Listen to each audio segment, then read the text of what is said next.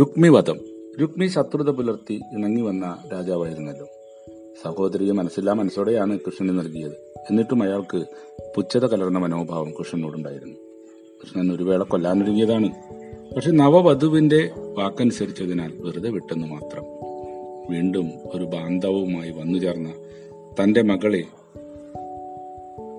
രുക്മവതിയെ കൃഷ്ണപുത്രന് ആയ പ്രദ്യുമ്നന് നൽകി. കൃഷ്ണന്റെ വാക്കു കേട്ടതിനാൽ മാത്രം ബലരാമാദികൾ അതിൽ പങ്കുചേരുകയും ചെയ്തു. വീണ്ടും ഒരു ബന്ധത്തിന് രുക്മിയുടെ പക്ഷം യാദവ് കുലത്തിലെത്തി ഇത്തവണ തന്റെ മകന്റെ പുത്രി രോചനയെ പ്രദ്യുമ്നപുത്രൻ അനിരുദ്ധന് നൽകാനായിരുന്നു തീരുമാനം. അതും നടന്നു.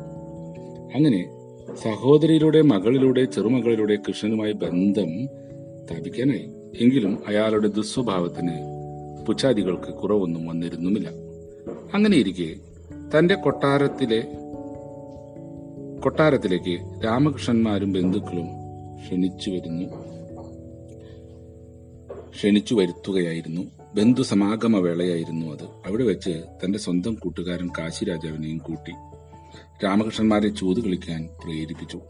ഇതര വിനോദങ്ങളിൽ തൽപരനായിരുന്നെങ്കിലും കൃഷ്ണനും രാമനും ദ്യൂതത്തിൽ തൃപ്തിയുണ്ടായവരായിരുന്നില്ല എങ്കിലും സന്ദർഭത്തിന്റെ സമ്മർദ്ദത്താൽ അതിലേക്ക് കടന്നു വന്നു എന്ന് മാത്രം.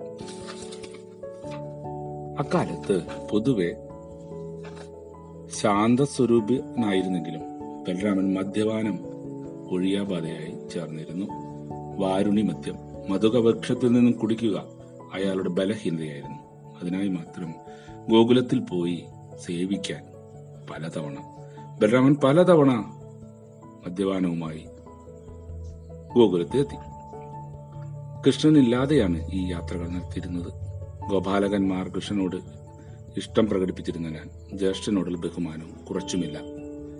പാലാഴി കടഞ്ഞു കിട്ടിയ വാരുണി ദേവിയുടെ മധു മദ്യം കുടിച്ച് ഉന്മത്തനാകുക അയാളുടെ പതിവായി. അങ്ങനെ കുണ്ടിനപുരിയിൽ നടക്കുന്ന അനിരുദ്ധനും രോചനയും ആയുള്ള വിവാഹാഘോഷത്തിൽ വന്നു ചേർന്നതാണ്. പല കളിയിൽ തൊരിടും പിടിവിടാതെ ബലരാമൻ കളി തുടർന്നു. അതിലൊന്നിൽ ജയിച്ചു. എന്നാൽ രുക്മിയും കാശിരാജാവും സമ്മതിച്ചില്ല. എന്ന് മാത്രമല്ല കളിയാക്കാനും തുടങ്ങി. അപഹസിക്കുക കാശിരാജാവിന്റെ സ്ഥിരം ശീലമായി. കാശിരാജാവിന്റെ ചിരിയുടെ വിസ്തൃതി കാതോളം എത്തി കുപിതനായ ബലരാമൻ തന്റെ ആയുധമായ ഉലക്കയെടുത്ത് തൊഴിച്ചു. പല്ലുകൊഴിഞ്ഞ് കാശിരാജാവ് ഭീതനായി. മടിച്ചില്ല രുക്മി രാമനോട് ഏറ്റുമുട്ടാൻ തുനിഞ്ഞു കൃഷ്ണ സാന്നിധ്യത്തിൽ വെച്ച് ബലഭദ്രൻ രുക്മിയുടെ തലയിൽ ഉലക്ക കൊണ്ടടിച്ചു അയാളെ കൊന്നു വീഴ്ത്തി ഉടൻ തന്നെ കൃഷ്ണൻ ബലരാമനെ തേരിലാക്കി ദ്വാരകയിലേക്ക് തിരിച്ചു. സന്ദർഭവശാൽ കാര്യങ്ങൾ മയപ്പെടുത്താൻ കൃഷ്ണൻ മുന്നേറിയപ്പോൾ തങ്ങളുടെ അടുത്ത ബന്ധുവിനെ കൊന്നതിൽ അതും ബലരാമനാൽ വധിച്ചതിൽ സഹോദരി രുക്മിണിക്കും മകൾ രുക്മവതിക്കും ചെറുമകൾ രോചനയ്ക്കും ഒട്ടും പകയൊടുങ്ങിയുമില്ല. അവരതിനെ അടക്കി വെച്ചു. എന്നാൽ മുമ്പേ തന്നെ തന്നാൽ വധിക്കപ്പെടേണ്ടവനായിരുന്ന ജ്യേഷ്ഠൻ ഇല്ലാതാ ഇല്ലാതായതിൽ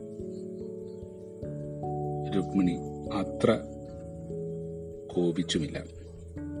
ജ്യേഷ്ഠൻ ഇല്ലാതാക്കി കൃഷ്ണനൊട്ടും അതൃപ്തി ഉണ്ടായുമില്ല. വധിക്കപ്പെടേണ്ടവർ വധിക്കപ്പെടുക തന്നെ ചെയ്യണം.